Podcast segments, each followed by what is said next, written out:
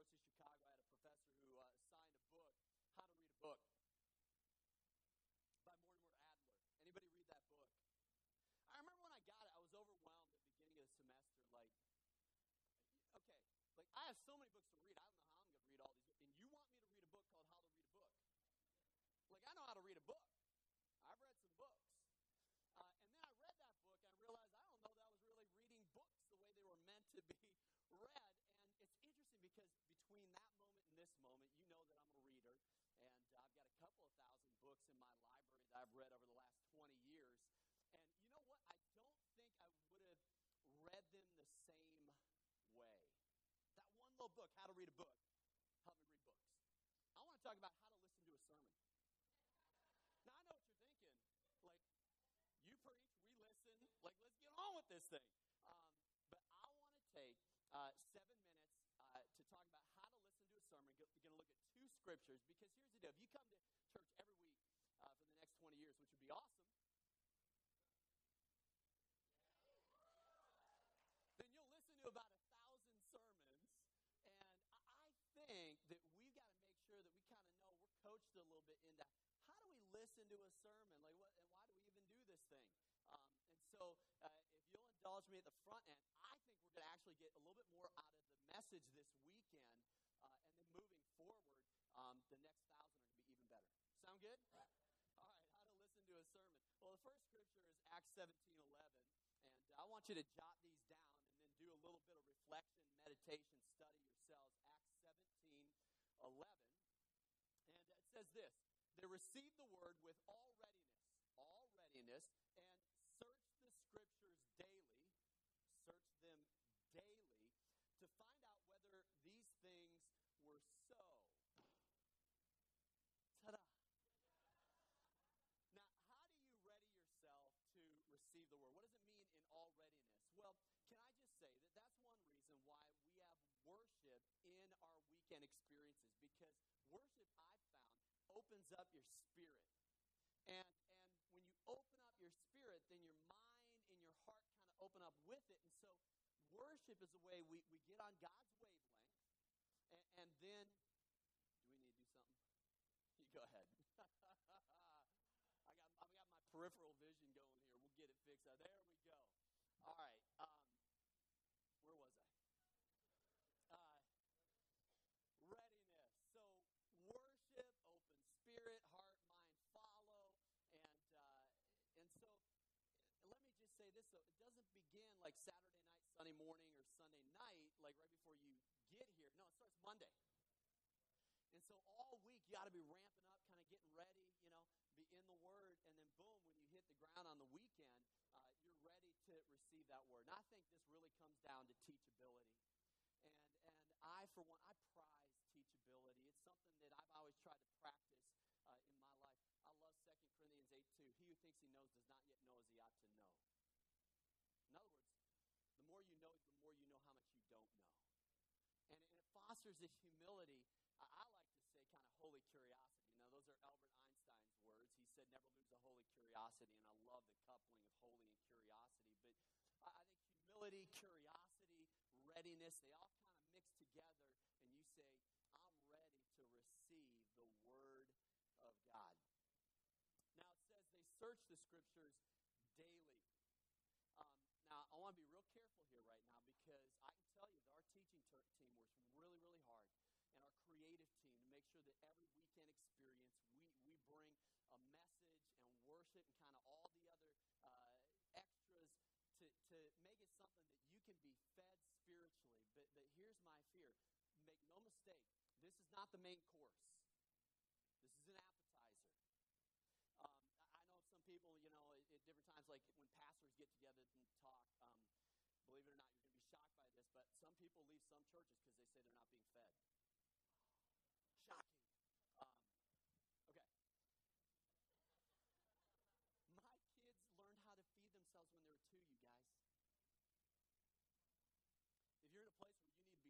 that. No, you need to search the scriptures daily.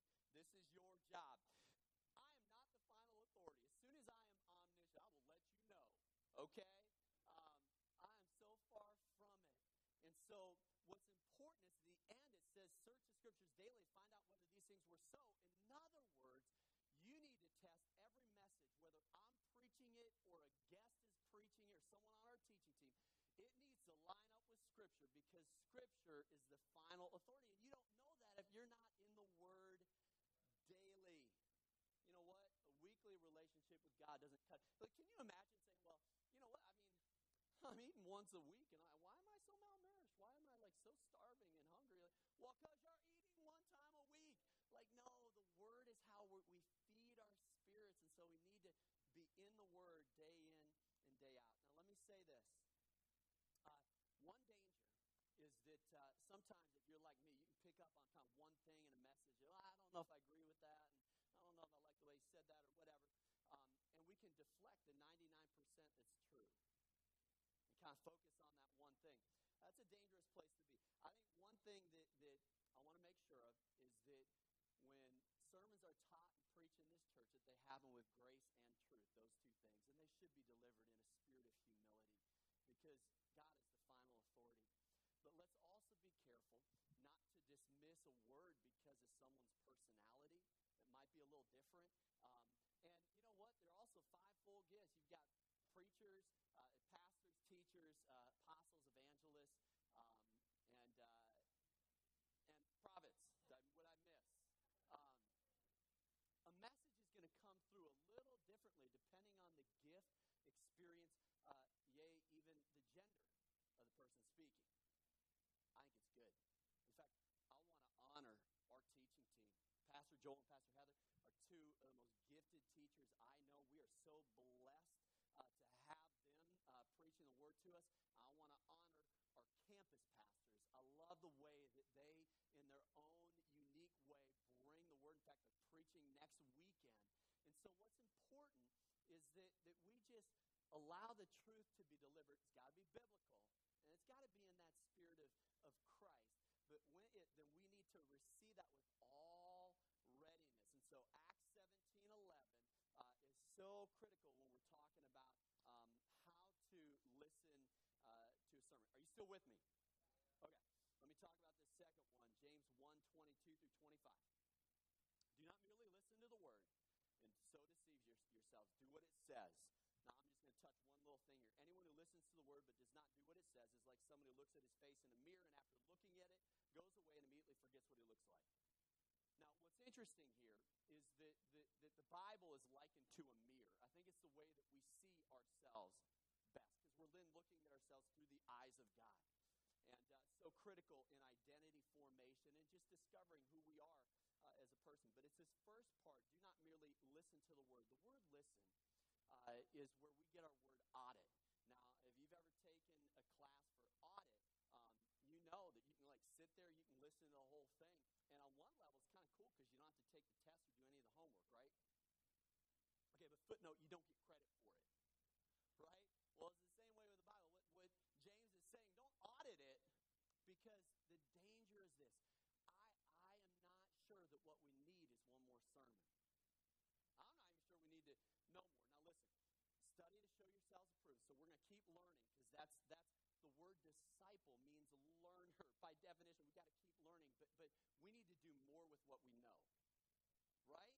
And so the key is we've got to be doers of the word. And so when you listen to a message, man, there should be a point where you stop listening to me because the Holy Spirit starts kind of giving you the, the rib nudge or a little shoulder tap and pinging you a little bit. And, and that's the point where I'm fine if you stop listening to me and, and you start writing things down that like I think I think the Lord's speaking to me right here. And then you find one or two or three things that like this this week, this is what I'm gonna put into practice. Now last week, my big takeaway was like, man, is there anybody in my life that I'm dishonoring?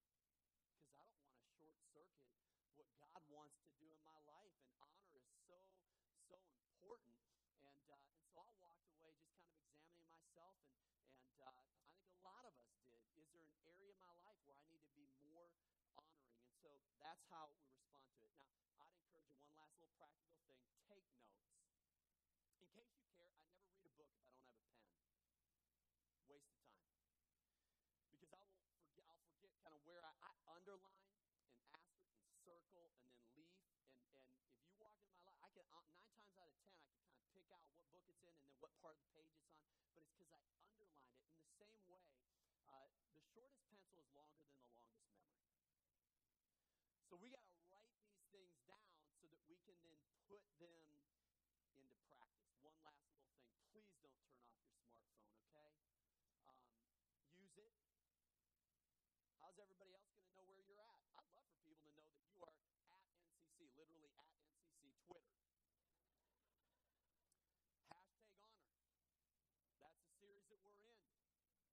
Come on, if God's speaking to you, why don't we broadcast it?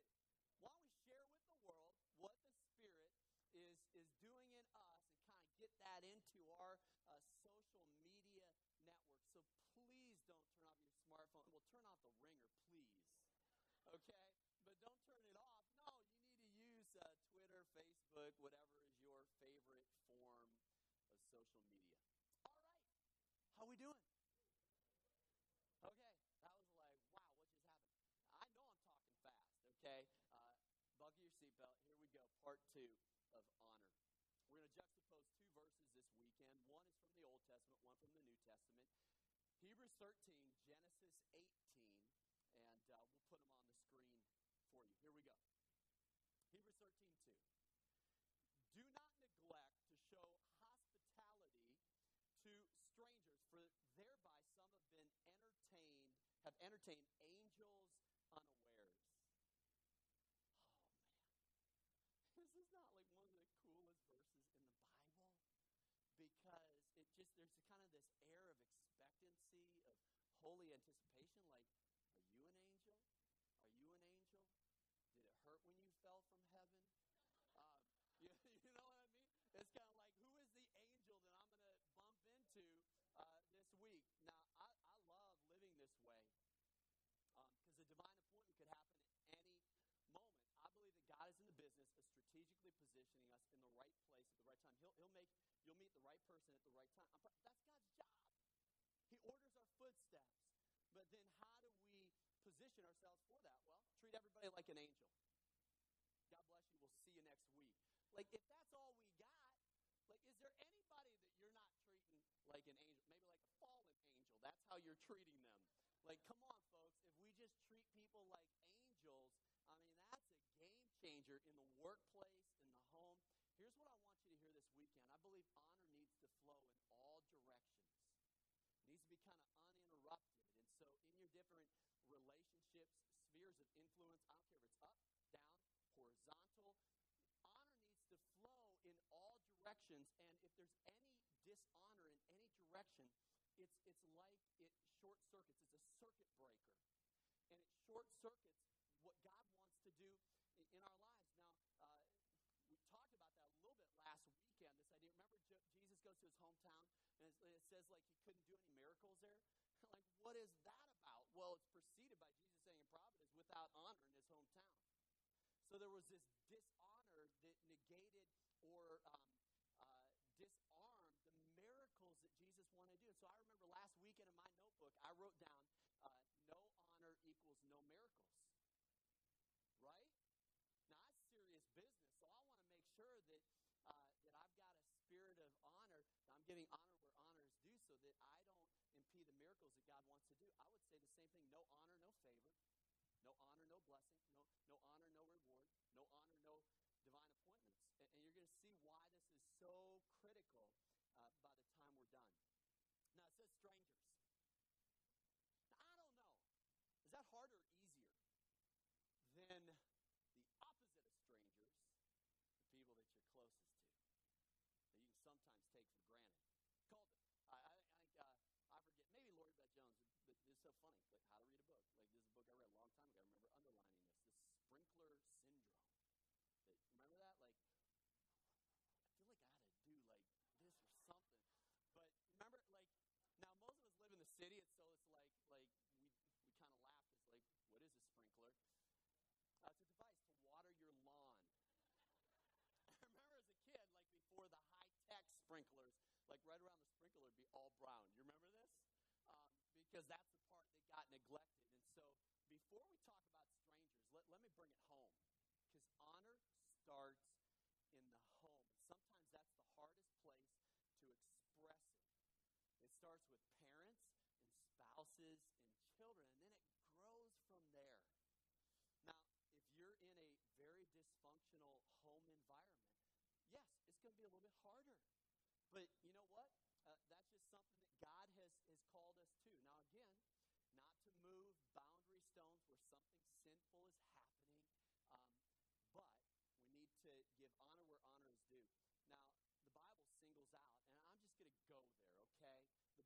singles out the most intimate place in the home. So, not just honor in the home, but the Bible singles out the marriage bed.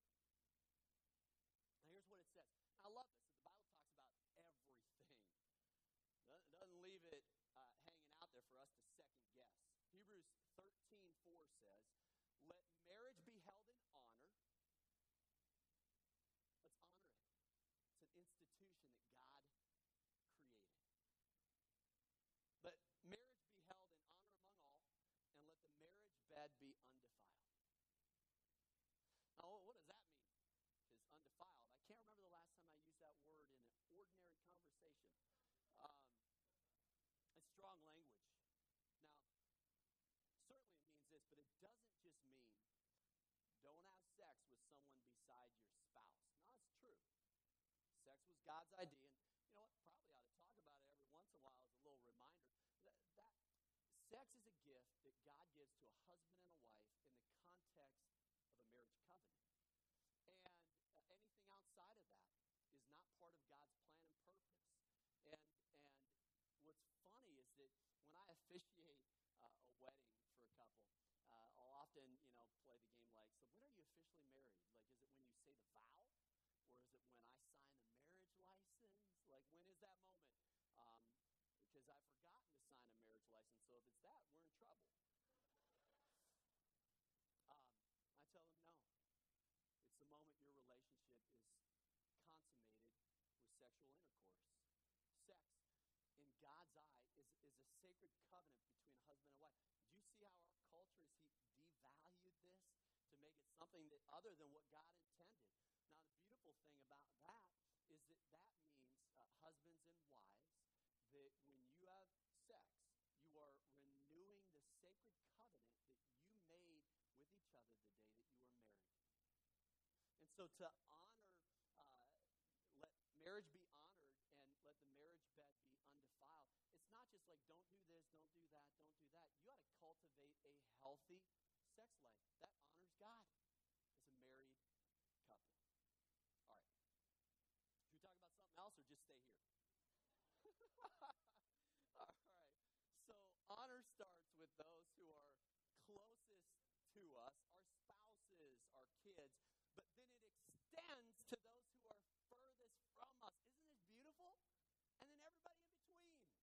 Honor is something that we show to everybody.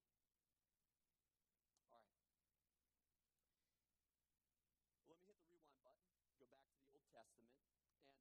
What's interesting there are three people that uh, entertained angels unawares. Now, one of them is Manoah, who was the father of Samson, had an angelic encounter. Another was Gideon. And uh, of course, Gideon, God raised up. Uh, the angel calls him mighty warrior, and I love it. It's one of those moments in the Bible where you can just see Gideon like, who are you talking to? Because I'm a farmer. Like he's like, I'm the least of my clan, and the angel's like, no, you're a mighty warrior, and he defeats the Midianites. This incredible story. Uh, but the first one, and it's the first place where the word honor appears, at least in the New Living Translation, is Genesis 18, and it's an angelic encounter that Abraham has. And so here's what I want to do take that verse in Hebrews and let's juxtapose it with this verse uh, story here in Genesis 18. I'm going to share kind of seven very quick, practical steps to uh, cultivate honor in our lives. Here's the story. Well, the Lord appeared again to Abraham near the oak to Mamre. One day, Abraham, one day, two of my favorite words in the Bible. You've been around here for long, you know it. Anywhere there's a one day in the Bible, it just makes my spirit leap because today could be the day. I, just like one day. Love it. What's next?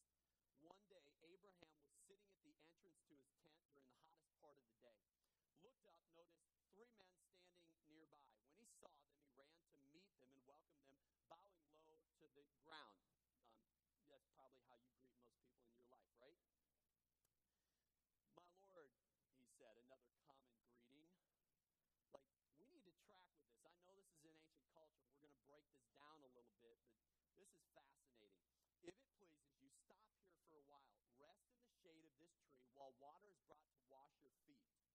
And since you've honored your servant with this visit, let me prepare some food to refresh you before you continue on your journey. All right, they said. Do as you have said. So Abraham walked back.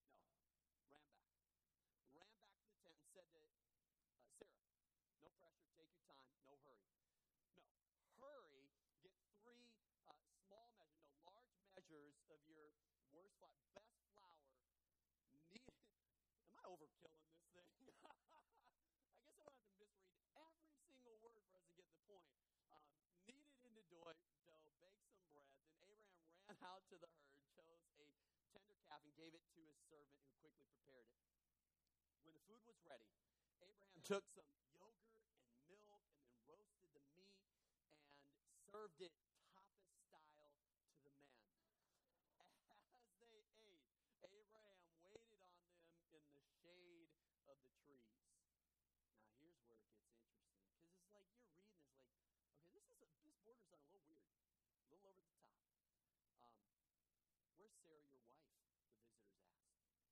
Um, where's Sarah, your wife? The visitors asked. She's inside the tent, Abraham replied. Verse 10. And one of them said, I will return to you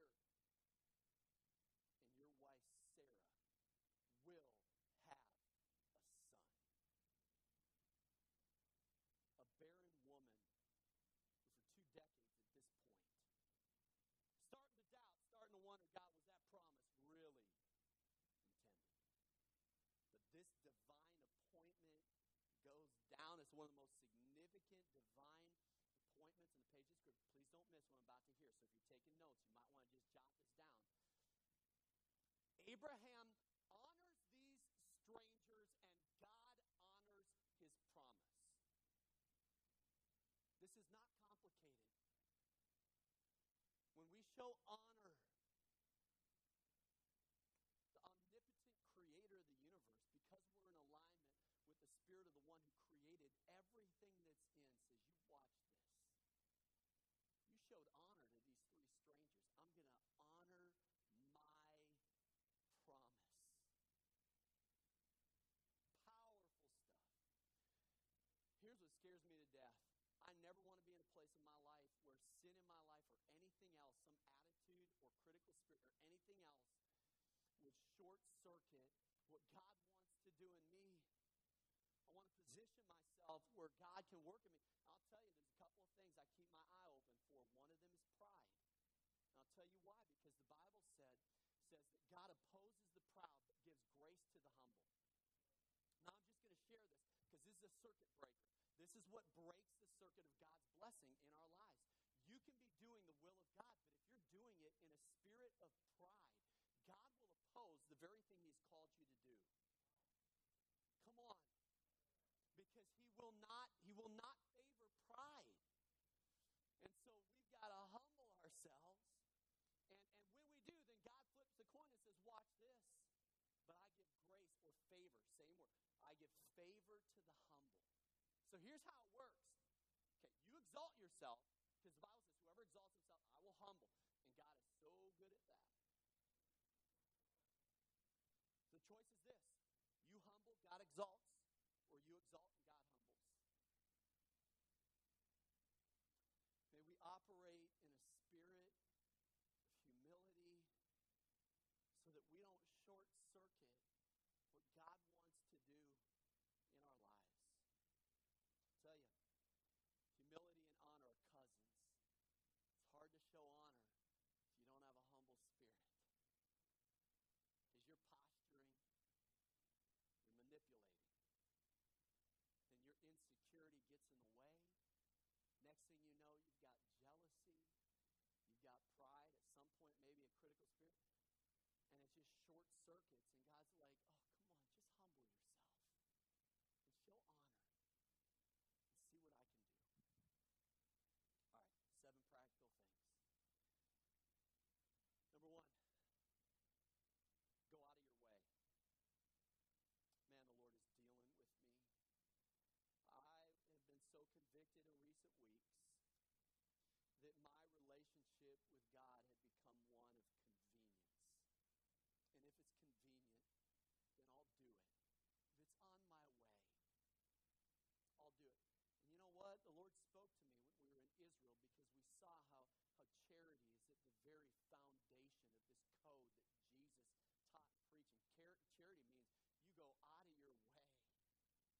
help others. It's the Good Samaritan. Um, when was the last time you inconvenienced yourself to just do a favor for a friend or to show someone that you love them or to just inconvenience yourself to do something for God that would, would honor Him?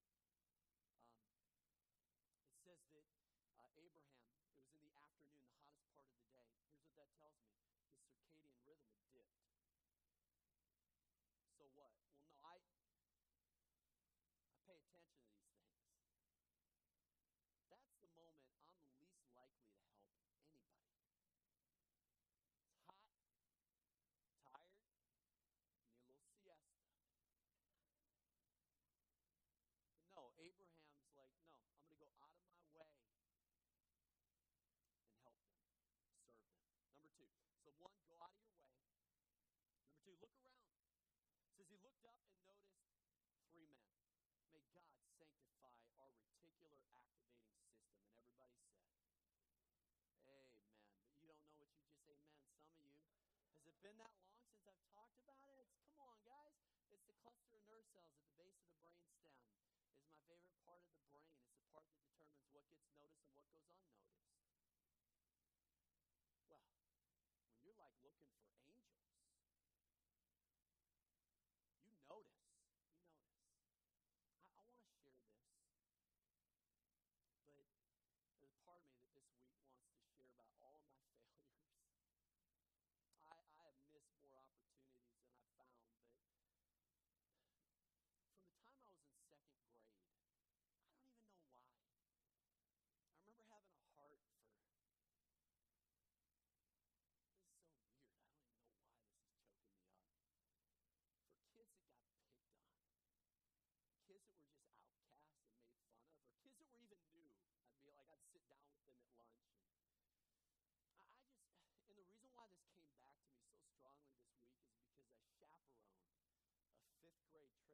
my son Josiah to the Nats game. Uh, someone had to do it. Some parent had to volunteer to chaperone.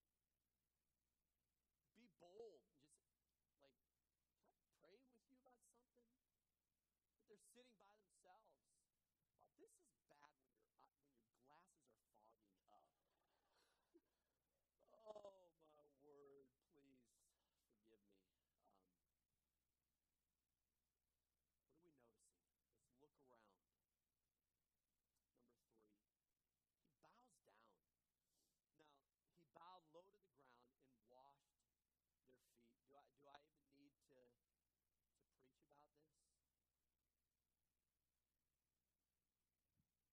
Let's bow to each other. Let's treat each other with honor. Let me just say one word on this.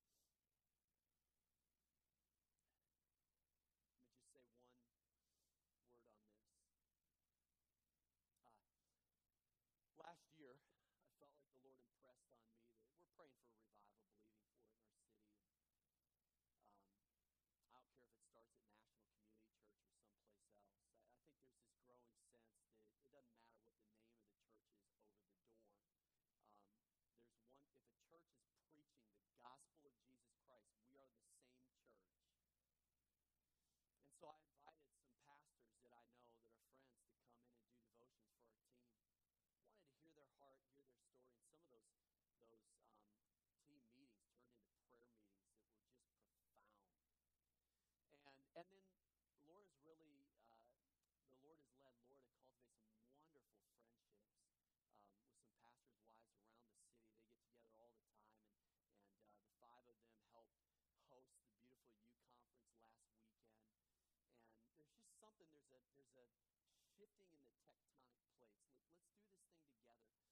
Well, during that season, the Lord impressed a vision on my heart, and it's one that I would call it an Acts 26:19 vision.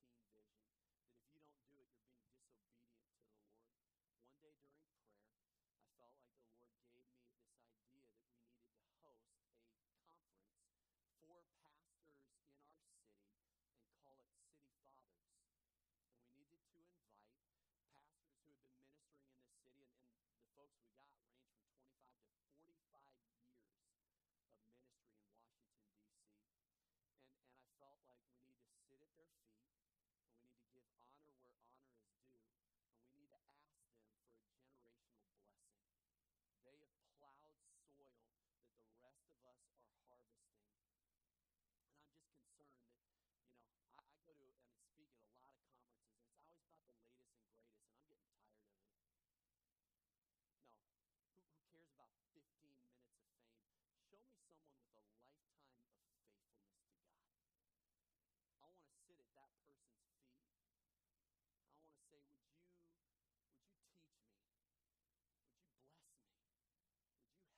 Would you bless me? Would you help me? Last weekend was a profound privilege for me.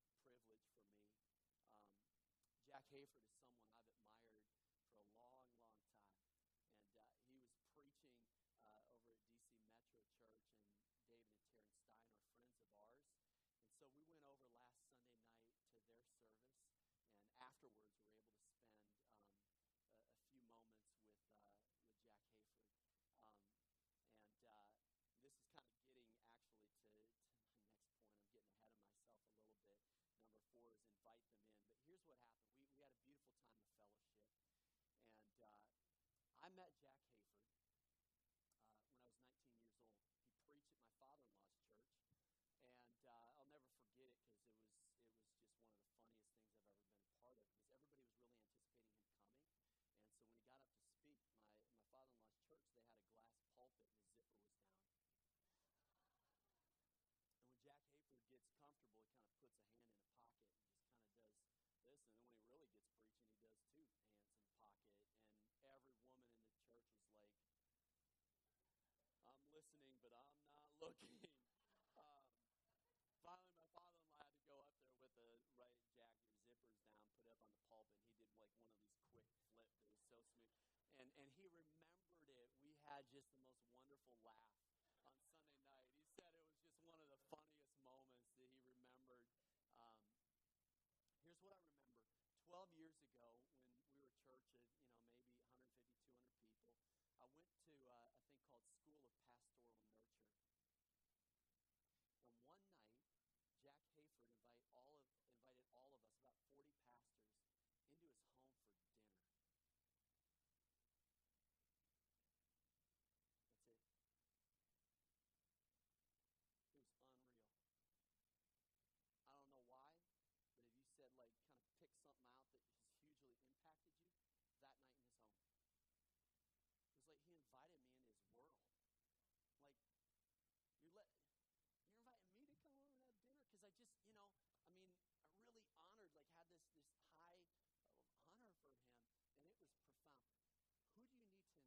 into your home, into your world. What Abraham does is say, you know, you come. I'm going to wash your feet. You come under the shade of kind of my grove of trees right here, and then I'm going to serve you. Who do you need to invite into your world? All right, I just don't have a lot of time, and so I'm just going to touch on these last ones and then, then be done. Number four, uh, number five, hurry up. Twice it says Abraham hurried. And in verse 6, his servant does the same thing. Like, you ever been to a restaurant where someone's just taking their time? Like, come on, folks. But then, you ever get a waiter and she's like over the top hurrying? Love it. Like, you are, you are getting a huge tip. I'm going to make your day. Uh, and these are little dimensions of what Abraham is doing. So go home, meditate, and study it yourself. Six, go the extra mile. He brings them the choice lamb, not half hearted, goes the extra mile. And number seven, I love this. He takes the initiative. Like he quickly prepares, gets everything ready. Like don't wait for people. Listen, honor is not just meeting someone's need, it's anticipating their needs Disney style. It's it's not meeting expectations, it's going beyond those expectations. And when you do that, when you act like Abraham, you're going to set yourself up for some divine appointments. I'm going to close with this story and be done. This week, wonderful um, uh, coffee meeting with uh, uh a guy named Todd Cruz, who's a, one of the pastors up at Brooklyn Tab, uh, where Jim Cymbala is the pastor, a church I just really respect and love. And so Todd took the train down. We hung out for a couple of hours. He told me, well, I, I always ask people the Genesis story. So, how'd you get there? He's like, well, when I was in college, um, I heard about this church called Brooklyn Tab, and I remember hearing that they said that people would, would line service just to get in. He was like, I want to I want to check out a church. I want to go to a church where people line up just to get in the church. And and uh, he said, so I was thinking about it, praying about it. He said one day, he said I didn't know anybody in New York, didn't know anybody at the church. I'm 19. He said one day I felt like the Lord said, go to Brooklyn and serve not go to Brooklyn and apply for a job, not go to Brooklyn and see if, you know, you can get on the pastor. Go to Brooklyn and serve. So what do you do with that? Well, he said uh, he was driving from California back to the East Coast, and uh, uh, his dad's a basketball coach, and so he ended up going to a Pacers game, picked up tickets. And, and I love this because he had already been like, I'm going to do this. I'm going to by faith. And so, um, 15 minutes before, I don't know if he scalped him or not, but got the ticket, um, sits down, and the guy next to him is the coach of New Mexico State. They strike up a conversation. And he says, So, who are you? What are you doing? And um, Todd said, You know, I just, like, I feel like God's called me to go to Brooklyn. Um, there's a church there that I want to be a part of. And uh, this coach said, Well, what church? And he said, Brooklyn Tab. He said, One of my best friends is the pastor of Brooklyn Tab. Um, just happens to be here in town. Why don't we get together? hello. That pastor didn't, did not offer him a job. He said, You come. Todd went, just served, and did it like he was entertaining angels. And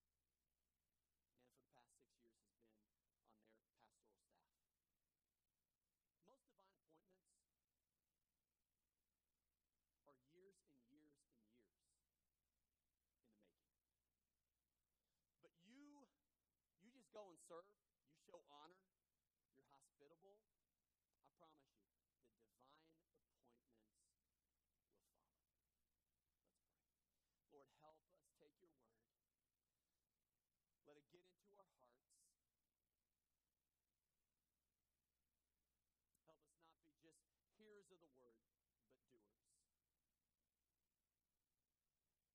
as your eyes are closed and your heads are bowed, it would be a, a mistake for me to share this message and not give you an opportunity to respond. Um, the Bible says that every knee will bow and every tongue will confess that Jesus Christ is Lord. You read the Bible in the book of Revelation, and everything revolves around the throne of God. And without stop, the angels and elders and the multitude who are gathered there, they pre- they continuously sing God's praises, and, and they, they say things like, All honor is yours. I want to tell you that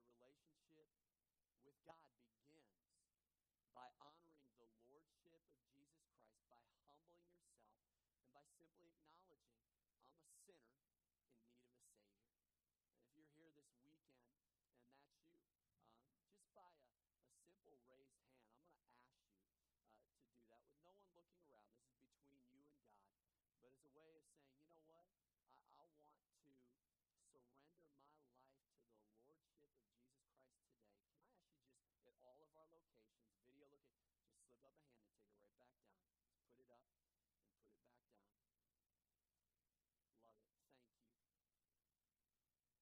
Multiple hands. Uh, anybody else? Just put up, take it right back down. Yeah. Lord, I thank you for these hands that have been raised. God, I, I pray that right now you would honor that raised hand. Because that hand took a little bit of courage, a little bit of humility to raise. Not as much courage as it took for you to go to the cross and pay the penalty for our sin. But it took some courage to raise that hand, and God, you're going to honor it.